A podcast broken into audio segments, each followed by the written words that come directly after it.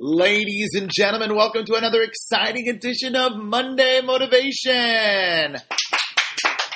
Yes, with our live studio audience. We are live here from West Rogers Park in Chicago with another exciting edition of Money and Motivation. All right, so here we go, folks. We have an exciting topic today. It's called Your Soul. There's a beautiful prayer every morning the Jewish people say. Elokai, my God, Nishama Shinasata Bitorahi, which means the soul that you put within me is pure. It is absolutely pure. And a couple points on this. By the way, this is where we, uh, our daughter religion diverged from us, saying that there was something called original sin, that fundamentally the human soul is sinful and therefore needs to be, over, that state needs to be overcome. That is fundamentally patently false according to Judaism and Torah thought.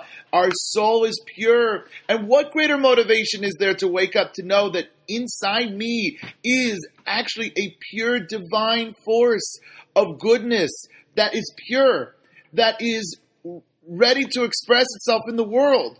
What greater motivation is that? We're not some dirty, disgusting human being. We are a divine soul. And many times I ask my students, you know, do we have a soul? In Judaism, do you believe that you have a soul? And the answer is no, we don't have a soul.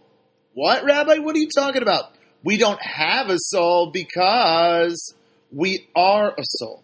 That is who we are. That is what we, that is our essence. When you look at someone, you see the muscles and the skin and the hair and the eyes and the, but what are all those things expressing?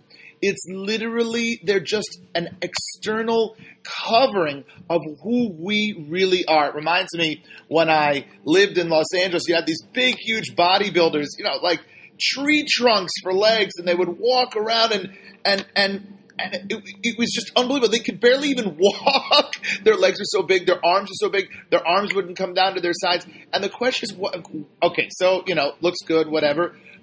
What? What are they thinking? They think that their essence is their body. So if their essence is their body, then you know what? Then I've got to pump up so much to the fact to the extent that I can't even walk, right? This has so many ramifications how we deal with development disabled people, quote unquote, they might be physically disabled, but deep down spiritually, they really might know much more about life uh, than we do. We had a beautiful bar mitzvah at our synagogue of a Down syndrome boy, and the rabbi said, you know, I don't know who's smarter, but I certainly know who's wiser. This Down syndrome boy is much, much wiser than we are, in tune to his pure neshama, and that is your Monday motivation.